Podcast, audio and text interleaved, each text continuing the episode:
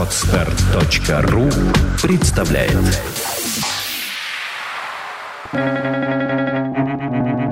Свободное радио Компьюлента.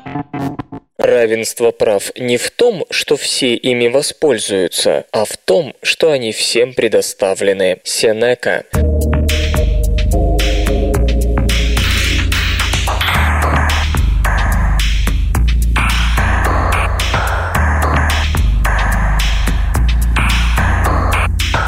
Здравствуйте, в эфире жеманный выпуск свободного радио Компьюлента, и вы слышите равного с вами Лёшу Халецкого. Прелесть новостей Компьюленты не в том, что вы их услышите, а в том, что они очень интересные. Поехали! Наука и техника. Марсоход Opportunity отметил 8 лет пребывания на Красной планете. Кануло 8 лет с тех пор, как американский марсоход Opportunity, возможность, начал свою трехмесячную миссию на Красной планете. Сейчас он выполняет совсем другое задание. В августе 2011-го аппарат достиг кратера Endeavor, на краю которого обнаружил более ранние отложения, чем породы, попадавшиеся ему доселе.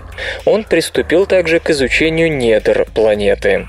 Opportunity сел в кратер Орел 25 января 2004 года, через 3 недели после прибытия его близнеца Spirit, дух. В этом кратере Opportunity сразу же нашло свидетельство существования в далеком прошлом воды на Марсе и за отведенные ему 3 месяца выполнил все запланированные задачи. В последовавшие за этим 4 года он по большей части изучал все более широкие и глубокие кратеры, добавляя в копилку данных сведения о влажных и сухих периодах древней марсианской истории. В середине 2008 года исследователи вывели Opportunity из кратера Виктория, 800 метров в диаметре, и направили к кратеру Endeavor, 22 километра в диаметре. Endeavor — это окно, открытое еще дальше в марсианское прошлое, отмечает руководитель программы Mars Exploration Rover Джон Каллас из лаборатории реактивного движения НАСА. Путь занял 3 года. Последний участок Opportunity покрыл впечатляющим рывком. За свой 8-й год он прошел 7,7 километра, больше, чем за любой другой. В общей сложности марсоход намотал 34 километра 400 метров. Сегмент края кратера Endeavor под названием Мыс Йорк, он назван в честь крайней северной точки Австралии, где Opportunity несет вахту с августа прошлого года, уже показал, что операторы не ошиблись в выборе цели. Первое же обнажение пород, которое проанализировал ровер, отличалось от всего виденного ранее. Высокое содержание цинка намекала на присутствие воды. Несколько недель спустя была обнаружена яркая минеральная жила, которая оказалась гидратированной серно-кислой известью. Стив Сквайерс из Корнеллского университета считает это самым четким свидетельством существования воды на Марсе из когда-либо полученных. Марсианский год почти вдвое длиннее земного. Начало 9-го года по земному календарю означает для Opportunity 5-ю марсианскую зиму. Солнечные панели ровера накопили так много пыли с тех пор, как их очистил последний порыв ветра, что марсоходу необходимо задержаться на солнечном склоне в области Greeley Haven до середины нынешнего года, иначе ему не хватит запасов энергии на всю зиму. Прежде с Opportunity таких проблем не возникало, чего не скажешь о Спирите. Тот выдержал только 3 зимы, а в начале 4-й у него отказали двигатели, обслуживавшие 2 из 6 колес. Маневренность марсохода ухудшилась, он завяз и в марте 2010 года перестал выходить на связь. Все 6 колес Opportunity по-прежнему работоспособны. После зимы, или раньше, если ветер сдует пыль с панелей, исследователи хотят отправить трудягу на поиски глинистых минералов, которые были замечены с орбиты. Но и стоять просто так ровер не будет. Мы проведем радиокампанию, дабы узнать кое-что о внутренней части Марса, поясняет Дайан Блейни из лаборатории реактивного активного движения. Отслеживание радиосигнала стационарного марсохода позволит измерить колебания вращения планеты. Этот показатель может служить индикатором степени расплавленности марсианского ядра. Те же физические законы позволяют нам отличить сырое яйцо от вареного, крутнув его вокруг оси. Кроме того, в Greeley Haven ровер проанализирует состав обнажения пород с помощью Мёссбауэровского спектрометра. Этот инструмент, способный обнаружить содержащие железо минералы, облучает объект кобальтом-57.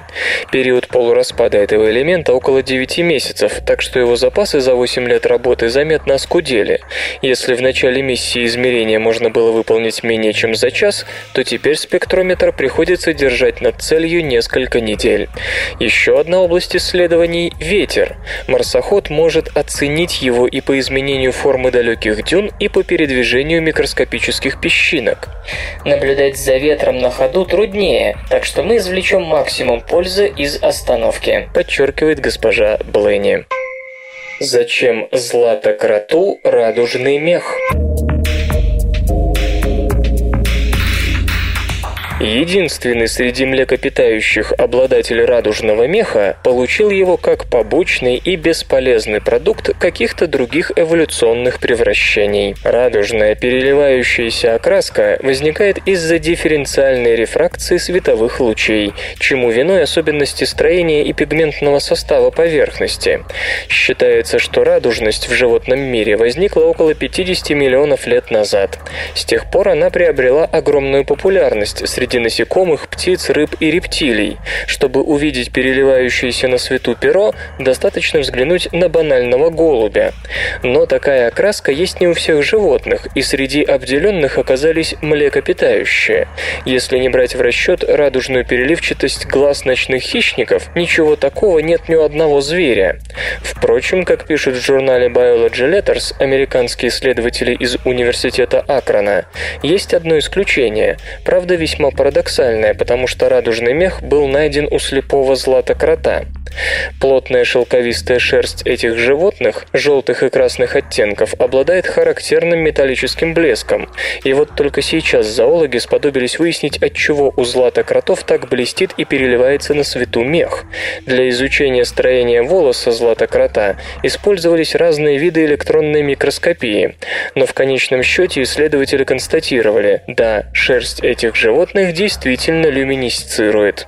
Каждый волос сильно уплощен и покрыт чешуйками кутикулы, которые и придают поверхности свойства, необходимые для особого преломления и отражения световых лучей.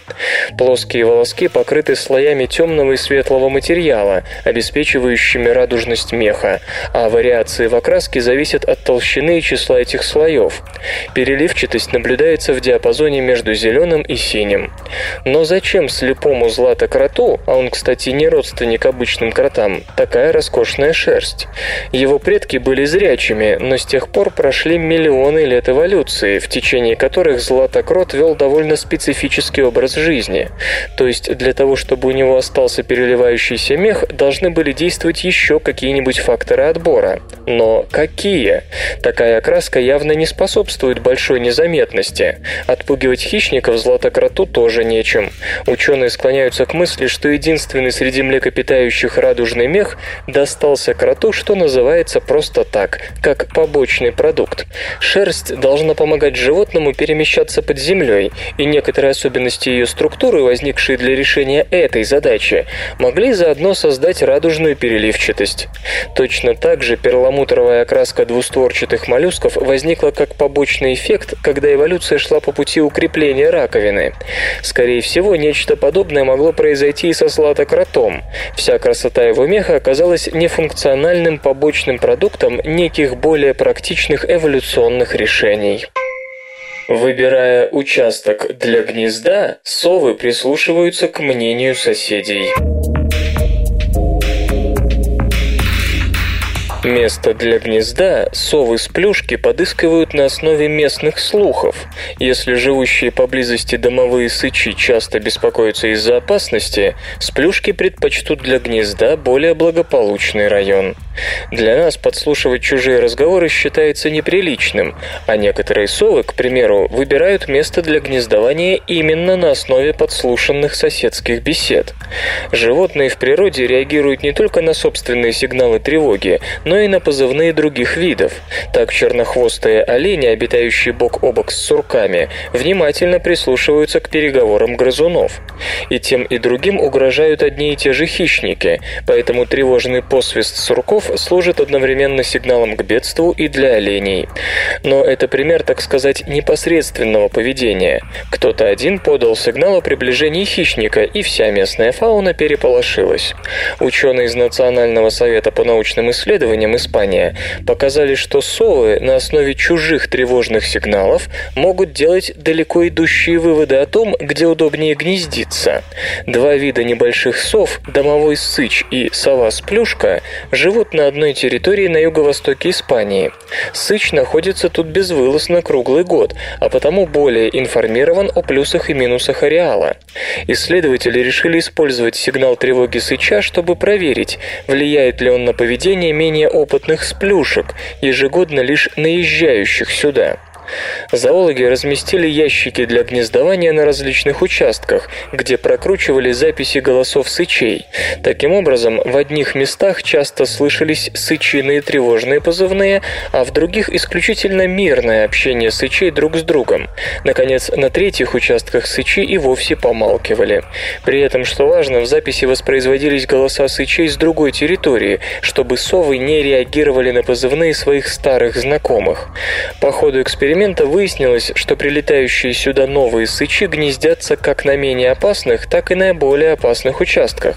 Разница была лишь в размере кладки. На тревожной территории самки откладывали меньше яиц. Что до сплюшек, то они предпочитали минимизировать риск и вообще не гнездились в ящиках, размещенных на экспериментальных участках. То есть совы могли планировать свое и потомство будущее, ориентируясь на криминогенную обстановку вокруг. И о положении дел они узнавали благодаря совам другого вида. Для сычей же, как полагают авторы исследования, социальное окружение является более важным. Ради общения с соплеменниками они готовы пойти на некоторый риск и устроить гнездо в рискованной зоне. Но полностью игнорировать опасность они тоже не могут, поэтому на тревожных участках откладывают меньше яиц. Чем меньше птенцов, тем реже родители выбираются за пищей для них, и тем меньше они привлекают к гнезду хищников. Кроме того, небольшая кладка позволяет сохранить собственные ресурсы на случай, если гнездо будет разорено и придется строить новое. Возвращаясь к сплюшкам, замечу, что это очень наглядная иллюстрация того, как виды используют друг друга во вполне мирных целях, а не только в качестве пищи. Это усложняет и расширяет наше представление о межвидовых сообществах.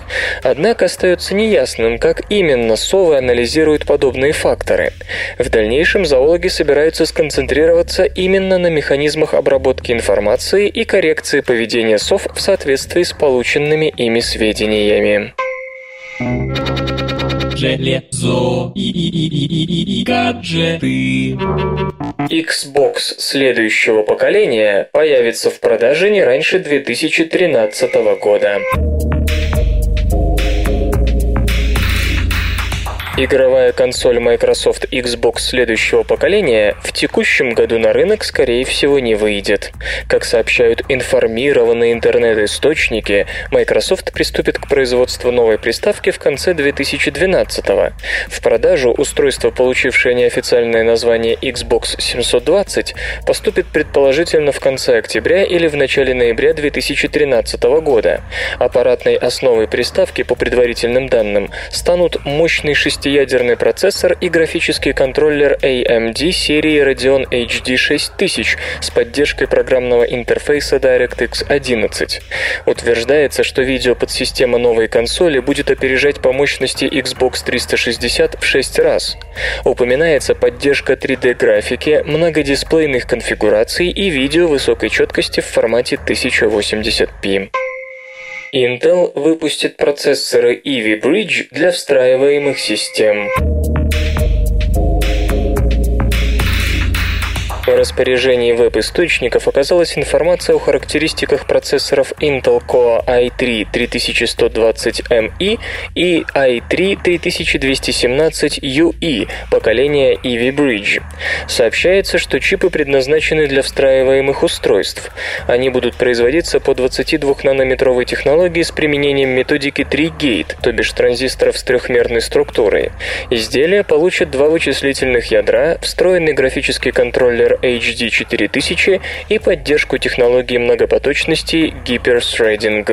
Объем кэш-памяти третьего уровня 3 мегабайта. Упоминается поддержка памяти DDR3 1600.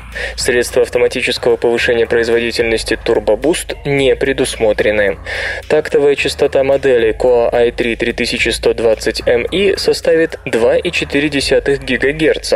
Частота графического ядра 650 МГц. Может повышаться до 900 МГц. Максимальное значение рассеиваемой тепловой энергии 35 Вт.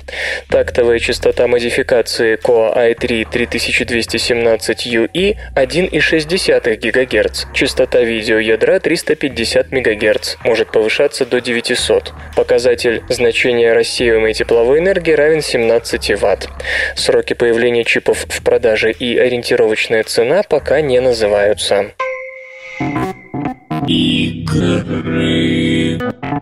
Pig Chase. Игра для свиней и людей.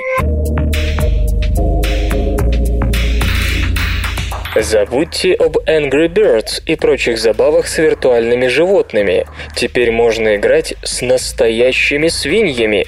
Нет, правда, игра Pig Chase, созданная для планшета iPad, позволит вам взаимодействовать со вполне реальными хрюшками. Проект придуман британцем Клеменсом Дриссеном из Королевского колледжа при Лондонском университете и девелоперскими командами, представляющими нидерландские Вагенингенский институт и Утрехтскую школу искусств. Особенность Pig Chase – объединенное игровое пространство. Текущая концепт-версия, которая все еще развивается, предлагает людям и свиньям объединить усилия, чтобы доставить светящийся шарик из точки А в точку Б. Игрок пользуется планшетом iPad, а хрюшки – большим сенсорным дисплеем, который установлен в свинарнике. Пользователь водит по экрану светящийся шарик. Свиньи заняты тем же, только с помощью пятачка. Если ваши действия окажутся синхронными и шарик попадет в точку назначения, вас ждет награда в виде яркого виртуального фейерверка. Свиньи вполне адекватно и порой с неподдельным интересом следят за световыми эффектами, на чем все и строится. Разработчики уверены, что подобная механика позволит лучше понять когнитивные способности этих животных. В перспективе технология может заинтересовать и другой домашний скот. Эти забавные ученые. Русский химик Дмитрий Менделеев в свободное время любил переплетать книги, делать чемоданы. Однажды, когда ученый зашел в лавочку, чтобы купить нужные материалы, кто-то при виде бородатого Менделеева спросил продавца: «Это кто такой?» «Ну как же, да все его знают», — ответил продавец. «Известный чемоданных дел мастер Менделеев». Наука и техника. Под Москвой найдены древнейшие рыболовные снасти в Европе. Международная группа археологов под руководством Испанского национального исследовательского совета обнаружила в Подмосковье неводы и рыбные ловушки возрастом более 7500 лет. Находка важна не только тем, что это одни из старейших рыболовных приспособлений в Европе. Оказывается, жители этого региона не практиковали сельское хозяйство почти до самого Железного века. Тем интереснее будет понять, какую роль играла рыбалка в их жизни. Как отмечается, руководитель проекта Игнасио Клементе, до сих пор считалось, что мезолитические группы имели только сезонные стоянки. Но, судя по новым находкам, обитатели бассейна реки Дубна рыбачили на одном месте постоянно и в мезолите, и в неолите. По словам исследователей, жители поселения Замостье-2 предпочитали охотиться летом и зимой, рыбачили в течение весны и начале лета и собирали урожай лесных ягод в конце лета и осенью. Мы считаем, что рыба играла важную роль в экономике тех обществ, потому что это был универсальный продукт, его легко хранить в высушенном или копченом виде, подчеркивает господин Клементе. В ходе только что завершившихся трехлетних раскопок обнаружено несколько типов объектов – бытовые предметы, ложки, тарелки и тому подобное, орудия труда, а также оружие для охоты и рыболовные снасти. Все они изготовлены из кремния и других камней, кости и дерева. Исследователи отмечают сложность рыбацких инструментов. Они создавались специально для разных методов рыбалки. Особенно хорошо сохранились две большие ловушки, представляющие собой нечто вроде плетеных корзин.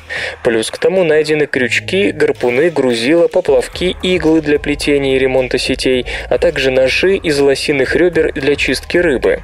Одна из замечательных особенностей Замостья-2 – прекрасная сохранность, благодаря торфянникам органического материала – дерева, кости, листьев, экскрементов и особенно рыбьих останков. Можно делать выводы о проценте рыбьего белка в рационе древних людей. Кроме того, вероятно, удастся установить, какие виды ловились, в каком количестве, в какое время. А отсюда, какую роль в экономике играло рыболовство. Поселение было открыто в 80-х годах прошлого века при строительстве канала, частью которого стало русло Дубны, Окско-Волжский бассейн. Замостье-2 имеет 4 археологических слоя, 2 мезолитических от 5900 до 5100 года до нашей эры и 2 неолитических 4800-3500 года до нашей эры. Интернет облегчит рецензирование научных статей. Открыт онлайн-сервис, способный произвести революцию в рецензировании научных исследований. Редакторам журналов больше не надо отправлять статьи потенциальным рецензентам. Эксперты регистрируются на сайте Peerage of Science и ждут, когда там появится работа с ключевыми словами, соответствующими их специализации. После ознакомления они оценивают статью по 5-бальной шкале, а редакторы, ломающие голову над наполнением следующего номера, смогут отобрать работы, получившие самые лестные отзывы, и связаться с авторами. Ведь обычно все происходит наоборот. Авторы ищут редакторов. Сервис, созданный 3 финскими исследователями, задуман с целью исправления целого ряда недостатков традиционного подхода, главный из которых – фаворитизм. Во-первых, для рецензентов авторы остаются анонимами. Во-вторых, рецензент не получит статью, в число авторов которой входит человек, сотрудничавший с ним в последние 3 года. Кстати, труд оплачивается. За каждую рецензию начисляется кредит. Только обладатели таких кредитов получают право загрузить собственную рукопись. За это отбирается половинка кредита. Принцип простой. Хочешь, чтобы тебя отрецензировали, напиши рецензию. С согласия рецензентов их обзоры архивируются в интернет-журнале Proceedings of Peerage of Science. Сайт пока специализируется на экологии и только планирует охватить другие дисциплины. Им пользуются около 500 ученых. Сервис сотрудничает с журналом «Экографи» крупного издательского дома «Уиллей». Финансовую поддержку оказывают университеты Явискюля и Восточной Финляндии, где работают создатели ресурса. Юридические проблемы беспилотных автомобилей намного сложнее технических. Университет Санта-Клары провел симпозиум, посвященный правовым аспектам появления на дороге беспилотных автомобилей. Корпорация Google показала, что компьютерные системы, готовые заменить человека за баранкой, уже в значительной степени работоспособны и могут ограничить число человеческих ошибок, которые считаются главной причиной 33 тысяч ежегодных случаев смерти и 1 200 000 травм на дорогах США. Еще один плюс в том, что такой транспорт способен повысить эффективность использования топлива и снизить выбросы, а также восстановить первенство США в мировом автопроме. На вопросы юридической ответственности, конфиденциальности и страхового регулирования вопросов до сих пор нет, и участники симпозиума ответили, что проблемы подобного рода могут создать гораздо больше трудностей, чем технические вопросы. В конце прошлого года Себастьян Трун, директор проекта Google Мобиля, заявил, что прототипы намотали 200 тысяч миль без аварий, это приблизительно 320 тысяч километров, пребывая под полным контролем компьютеров. Google и автопроизводители вот уже 2 года лоббируют изменения в законодательстве, позволяющие таким авто выйти на дороги страны. В прошлом году Невада стала первым штатом, легализовавшим беспилотники. Аналогичные законопроекты рассматриваются во Флориде и на Гавайях. Вскоре этим же займутся в Калифорнии. Федеральное правительство пока не располагает достаточной информации, чтобы определить, как регулировать подобные технологии. Об этом заявил собравшимся Кевин Винсент, главный юрисконсульт Национального управления безопасности дорожного движения. Сомнение подпитывает то, что, несмотря на все успехи, с рядом технических проблем справиться пока не удалось. Развитие искусственного интеллекта еще не достигло высот, которые позволяют выполнить такие тривиальные для человека задачи, как приказ полицейского остановиться или просьба дорожного рабочего сменить полосу. И прорывов в этом направлении не ожидается. Более того, даже после того, как умные машины сравняются с человеком, останется множество вопросов, отметил на конференции Свен Бейкер, исполнительный директор Центра автомобильных исследований Стэнфордского университета. Люди часто нарушают правила, например, игнорируют знак «стоп» или превышают скорость. Смогут ли вежливые и законопослушные роботы правильно среагировать на такое поведение? Например, оказавшись на нерегулируемом перекрестке, вежливый автомобиль никогда не стронется с места, потому что ему никто не уступит дорогу. Поэтому господин Бейкер прогнозирует, что такие транспортные средства появятся лишь через 20 лет, да и то на нескольких специально отведенных для них трассах.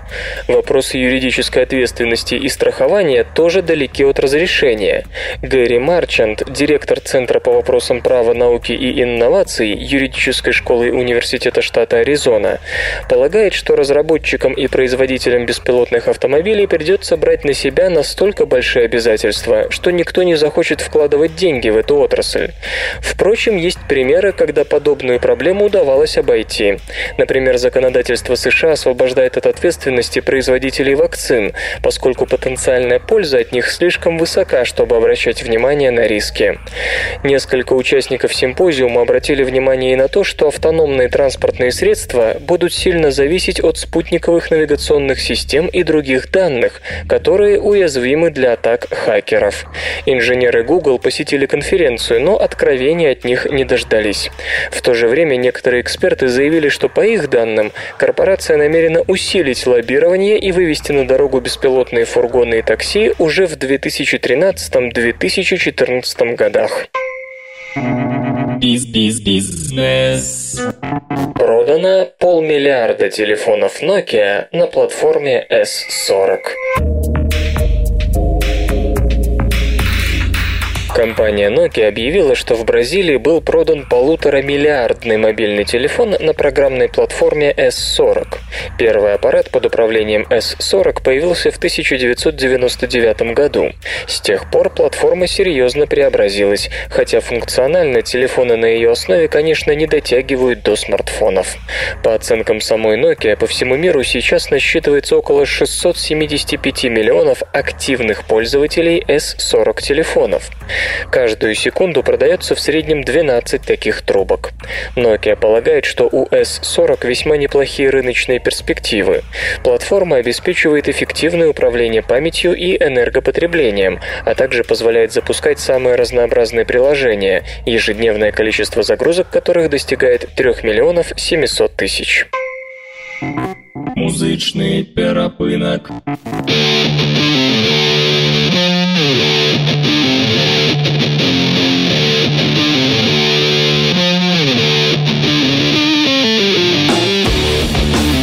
Сегодня в эфире свободного радио Компьюлента группа «Кактус Джампер», а получать эстетическое удовольствие мы будем от песни «Right Way».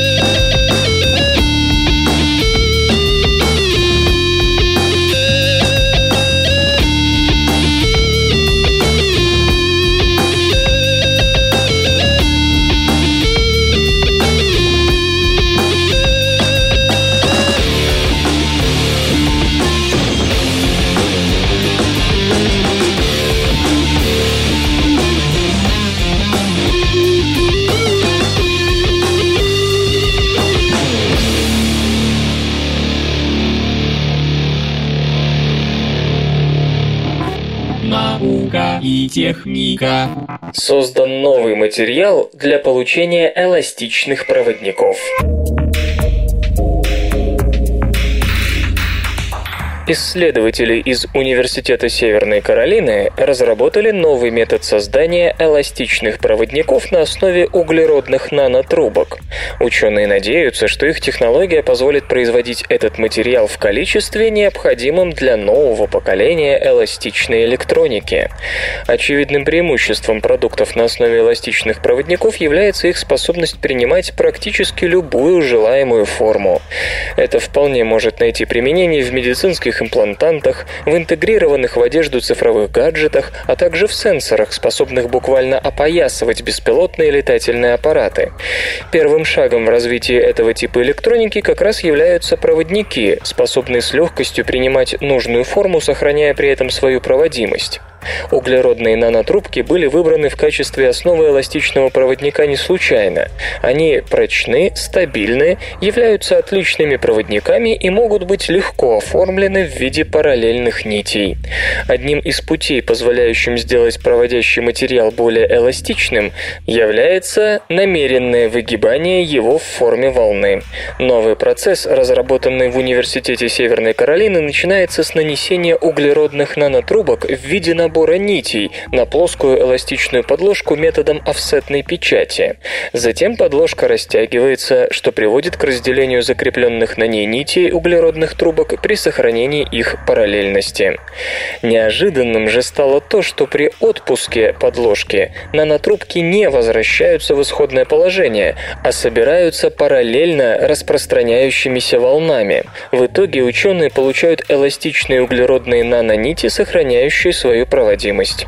По мнению авторов работы, неоспоримым преимуществом их метода является его высокая эффективность при промышленном производстве эластичных проводников, а также совместимость с уже существующими техпроцессами.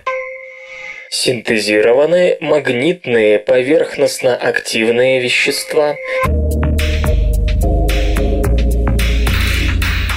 Химики из Великобритании, Германии, Франции и Китая синтезировали поверхностно-активные вещества нового класса, чувствительные к внешнему магнитному полю. Поверхностно-активные вещества накапливаются на границе соприкосновения двух фаз и образуют на ней слой повышенной концентрации, сильно снижая поверхностное натяжение. Такое свойство определяет область их применения. Значительная часть производимых поверхностно-активных веществ используется в бытовой химии для создания моющих и чистящих средств. Стоит отметить, что молекулы этих веществ при достижении некоторой критической концентрации в растворе самоорганизуются в мицеллы. Частицы обычно устроены так, что в их ядре находятся гидрофобные радикалы, а гидрофильные группы ориентируются наружу. По типу гидрофильных групп поверхностно-активные вещества делятся на ионогенные и неионные. Первые в воде диссоциируют на ионы, одни из которых обладают поверхностной активностью, а другие, противоионы, неактивны. Предположение о том, что ионогенные поверхностно-активные вещества могут иметь магнитные свойства, было высказано довольно давно, но реализовать эту идею удалось только сейчас. Чтобы синтезировать продукт, управляемый внешним магнитным полем, авторы добавляли железо к поверхностно-активным веществам, содержащим хлорид и бромид ионы. При тестировании полученные вещества обнаружили способность перемещаться под влиянием стандартного неодимового магнита. Исследование по методике малоуглового рассеяния нейтронов показало, что новые поверхностно-активные вещества приобретают необычные характеристики в результате образования мицелл. Чувствительность к магнитному полю должно упростить использование поверхностно-активных веществ при устранении нефтяного загрязнения и обработке воды. После завершения очистки их можно будет относительно легко удалить из среды. Железо и гаджеты. Элпида создала прототипы микрочипов памяти РРАМ. Японская компания Elpida объявила о создании быстродействующих образцов энергонезависимой резистивной памяти с произвольным доступом – ReRAM. Память ReRAM или RRAM совмещает достоинства DRAM и флеш-памяти NAND. Микросхемы ReRAM способны обеспечить приблизительно такое же быстродействие, как и DRAM, оставаясь при этом энергонезависимыми. По сравнению с NAND, память нового типа характеризуется меньшим потреблением энергии и на порядок большим числом циклов перезаписи. Прототипы микрочипов ReRAM, представленные компанией Elpida, выполнены по 50-нанометровой технологии. Их емкость составляет 64 мегабита. В 2013-м Elpida рассчитывает освоить выпуск микросхем ReRAM по 30-нанометровой технологии. Эти изделия будут относиться к гигабитному классу. Использовать память нового типа планируется в персональных компьютерах, карманных медиаплеерах, видеокамерах и прочем. Исследования в области памяти ReRAM ведут и другие компании, в частности, южнокорейский производитель Samsung. Orchard Tablet – прочный планшет с дисплеем Pixel Qe. Компания Orchard разработала планшетный компьютер Tablet повышенной прочности, рассчитанный на использование на открытом воздухе. Особенность устройства – гибридный дисплей, изготовленный по технологии Pixel Qe. Экран способен функционировать в двух режимах – цветном и высококонтрастном монохромном. Второй подойдет для работы вне помещения при ярком солнечном освещении. Диагональ панели 7 дюймов. Планшет выполнен в прочном корпусе из алюминия и титана. Экран защищен стеклом Gorilla Glass, устойчивым к появлению царапин. Устройству не страшны влага, пыль и перепады температур. Сердце Tablet – двухъядерный процессор Freescale IMX5 ARM Cortex-A8 с тактовой частотой 1,2 ГГц. Мини-компьютер наделен 2 гигабайтами оперативной памяти, адаптерами беспроводной связи Wi-Fi и Bluetooth, а также модулем 3G-4G опционально. Текущая модель использует операционную систему Android. Планируется выпуск версии под управлением WebOS и Windows 8. Orchard рассчитывает освоить производство планшетов во втором квартале. Цена базовой модификации, как ожидается, составит около $550. Софт и безопасность. Ubuntu HUD заменит стандартное меню приложений. Марк Шаттлуорд, глава компании Canonical, занимающейся поддержкой проекта Ubuntu, рассказал о новом инструменте под названием HUD, что расшифровывается как Head-Up Display, который планируется встроить в операционную систему. Средства HUD призваны стать альтернативой стандартным меню в приложениях.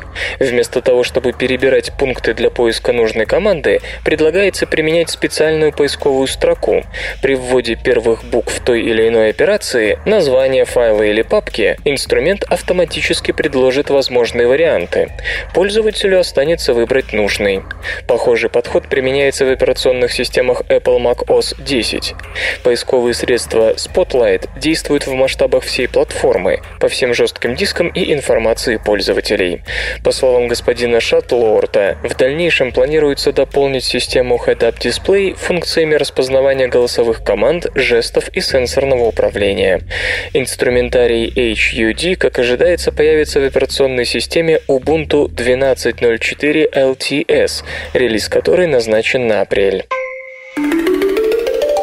Факты и фактики. Знаете ли вы, что самым быстрым двуногим считается страус? Его скорость до 55,5 км в час. Но по расчетам палеонтологов из Манчестерского университета, Великобритания, еще быстрее, 64 км в час, бегал мелкий динозавр размером с курицу, компсогнатус. А вот тиранозавр развивал только 29 км в час. Эти результаты получены на компьютере, в который ввели всю имеющуюся информацию о скелете и мышцах разных динозавров. Наука и техника. Мы рождаемся с элементарной физикой в голове. Элементарные представления об устройстве окружающего мира проявляются у детей уже в двухмесячном возрасте. Взаимодействие человека с окружающим миром происходит с помощью почти неосознаваемых реакций, в основе которых лежат интуитивные представления о физическом устройстве мира. Например, если мы видим падающий со стола стакан с водой, то постараемся схватить на лету стакан, но не воду. Мы знаем, что вода жидкая, что хватать ее бесполезно, что она вытечет между пальцев и так далее. Не нужно быть физиком, чтобы представлять это. Такие эмпирические закономерности зафиксированы у взрослого человека в рефлексах. И более того, по мнению психологов из Миссурийского университета США, элементарными сведениями о физике окружающего мира обладают не только взрослые опытные люди. Такие знания проявляются уже в самом раннем детстве. Исследователи проанализировали данные о детской психологии, полученные в последние 30 лет, и пришли к выводу, что уже к 2 месяцам дети обладают неким набором интуитивных знаний о физических законах. О еще более раннем возрасте сведений нет, поскольку какие-либо тесты с малышами имеет смысл проводить лишь с 2-месячного возраста. В нем, как пишут исследователи в журнале Wires Cognitive Science, дети уже понимают, что незакрепленный предмет может упасть, а объект, который исчез из поля зрения, тем не менее продолжает где-то существовать. К 5 месяцам обнаруживается понимание различия между твердыми и сыпучими или текучими веществами. 10-месячные осознают разницу между «меньше» и «больше», хотя эта категория скорее логико-математическая, нежели физическая. Представление о младенцах, которые лишь спят, едят, плачут и умильно удивляются, не вполне соответствует действительности, считают авторы. Да, маленькие дети плохо владеют своим телом, но при этом они уже могут предсказывать какие-то свойства окружающего мира на основе некой имеющейся у них информации. Как именно эта информация появляется у нас, ученые сказать не могут. Не исключено, что мы рождаемся с каким-то минимумом сведений по физике, который буквально с первых месяцев жизни начинает дополняться жизненным опытом. Из этого следует вполне конкретные рекомендации по воспитанию маленьких детей. Может, взрослому человеку трудно уловить такие особенности детской психологии, но все же не стоит из-за этого считать младенцев глупее, чем они есть на самом деле. Бог и дьявол живут в разных отделах нашего мозга. За утилитарный расчет и моральные ценности в нашем мозгу отвечают разные зоны. И если какой-нибудь принцип попадает в ведомство ценностного участка мозга, то его нельзя будет купить ни за какие деньги. Соотношение между моралью и прагматизмом в поведении человека – предмет философского спора, длящегося не одно столетие. Что в действительности происходит у нас в голове, когда мы сталкиваемся с искушением совершить аморальный поступок? Прагматики и утилитаристы скажут, что наш мозг в этот момент прикидывает, как на счетах, все возможные плюсы и минусы. От совершения убийства нас защищает страх попасть в тюрьму или, допустим, вечно гореть в адском пламени. И то, и другое соображение довольно практического характера. Другая точка зрения говорит о некой трансцендентной сакральности подобных запретов. Согласно этим воззрениям, наши моральные ценности не имеют ничего общего с утилитарным, рыночно-базарным мышлением.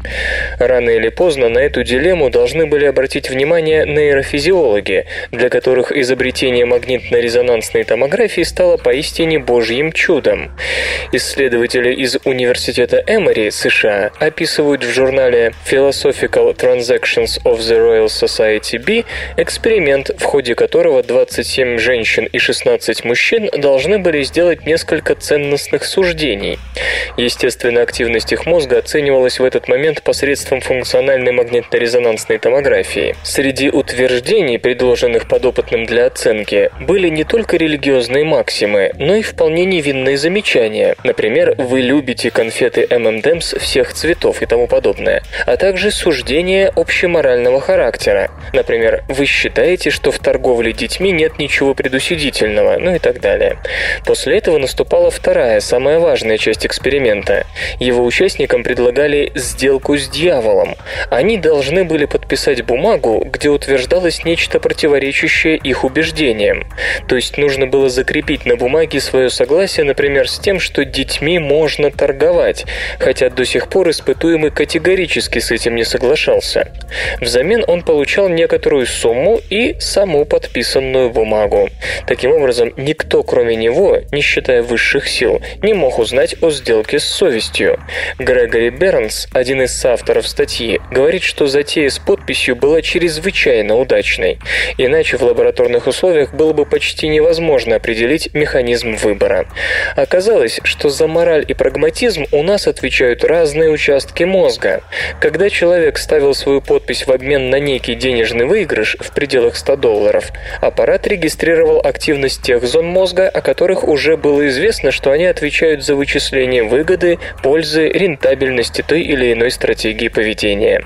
Если же испытуемый никак не мог подписать предложенное, у него возбуждались вентролатеральный участок префронтальной коры, который, как считается, вовлечен в абстрактное мышление, а также височно-теменная спайка, включающаяся при необходимости морального выбора.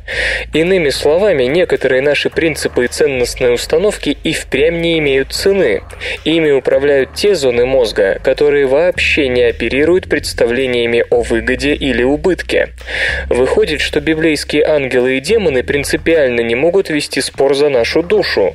То, что может быть продано, и так уже принадлежит дьяволу, а за то, что не может быть продано, бесполезно предлагать какую угодно высокую цену. Есть, впрочем, один тонкий вопрос: могут ли ценности переходить между ведомствами выгоды и морали? В дальнейшем исследователи как раз и хотят выяснить, имеет ли место динамика в работе этих мозговых отделов, зависящая от времени, социального окружения и тому подобного. Для психологов эти результаты имеют важное значение, но в повседневной жизни они вряд ли пригодятся. Не будешь же засовывать своих знакомых в томограф, чтобы узнать, готовы ли они продать тебя при первой же возможности. С другой стороны, большие перспективы могут открыться перед тем, кто сумеет протолкнуть на высший уровень такой воистину инновационный способ проверки патриотизма и преданности руководству. Противохолестериновое лекарство спасает от гепатита С. Вирус гепатита С проникает в клетку с помощью холестеринового рецептора. Оказалось, что для подавления работы этого рецептора подойдет препарат эзетимиб, давно используемый как регулятор холестеринового обмена. О том, что холестерин как-то помогает вирусу гепатита С проникать в клетки, ученые знали давно. Но в чем именно проявляется эта помощь, оставалась загадкой. И вот группа исследователей из Университета Иллинойса в Чикаго сообщила, что им удалось определить ворота, через которые вирус попадает в клетку, и этими воротами оказался холестериновый рецептор NPC1L1. Он помогает поддерживать холестериновый баланс в клетке, и, как выяснилось, он же открывает путь к смертельно опасному вирусу. NPC1L1 присутствует у многих видов животных в тканях пищеварительного тракта. В печени же он есть только у шимпанзе и человека, а шимпанзе — единственное животное, подверженная гепатиту С. Исследователи показали, что подавление работы этого рецептора предотвращает заражение вирусом. Результат подтвердился как в опытах на культуре клеток, так и на животной модели. Правда, в качестве последней исследователи использовали не шимпанзе, а мышь, которые трансплантировали фрагмент печени человека. Вирус гепатита поражал человеческую печень внутри мыши, но не трогал ее, если животное получало блокаторы рецептора NPC1L1. Более того, оказалось, что с гепатитом С способен побороться давно известный препарат эзитимиб, который используется для понижения уровня холестерина. Его действие основано как раз на блокировании работы NPC1L1. Сам по себе этот рецептор хорошо изучен как раз в связи с вопросами холестеринового обмена. Другое дело, что связать его с гепатитом до сих пор никому не приходило в голову. Не в пример существующим противовирусным препаратам, эзитимиб эффективно активно препятствовал заражению клеток всеми 6 разновидностями вируса гепатита С. Этот препарат не поможет на поздних стадиях болезни, когда единственным выходом остается только пересадка печени. Однако после пересадки часто бывает так, что вирус проникает и в здоровую печень. Эзетимиб мог бы стать гораздо более эффективным средством защиты пересаженной печени, чем существующие лекарства. Особенно если учесть, что человек после пересадки принимает иммуносупрессоры, и оттого его организм сильно слабеет. Что касается хронических форм гепатита, то для них, как полагают ученые, следует создать лекарственный коктейль, подобный тем, что используется сейчас для терапии СПИДа. В такой смеси эзитимиб мог бы значительно повысить эффективность других противовирусных средств. Apple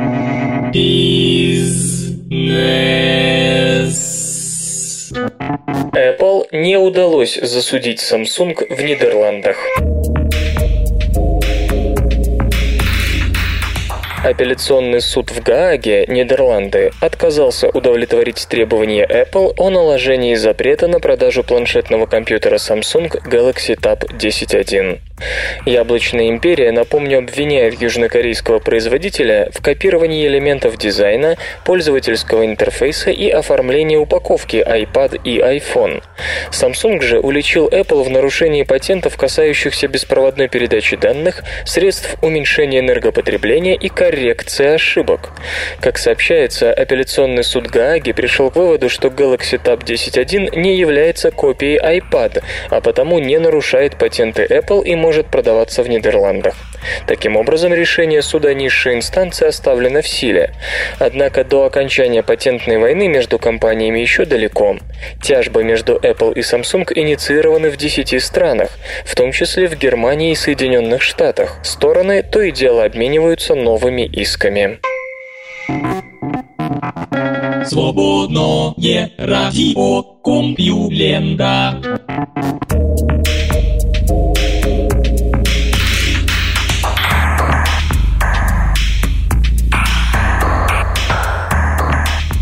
Жеманный выпуск СРК подошел к концу. Загляните на сайт Компьюлента.ру, там новостей еще больше. Ну а меня, Лёшу Халецкого, вы обязательно услышите завтра. Обещаю, и держите себя в руках. Свободное радио Компьюлента. Скачать другие выпуски подкаста вы можете на podster.ru.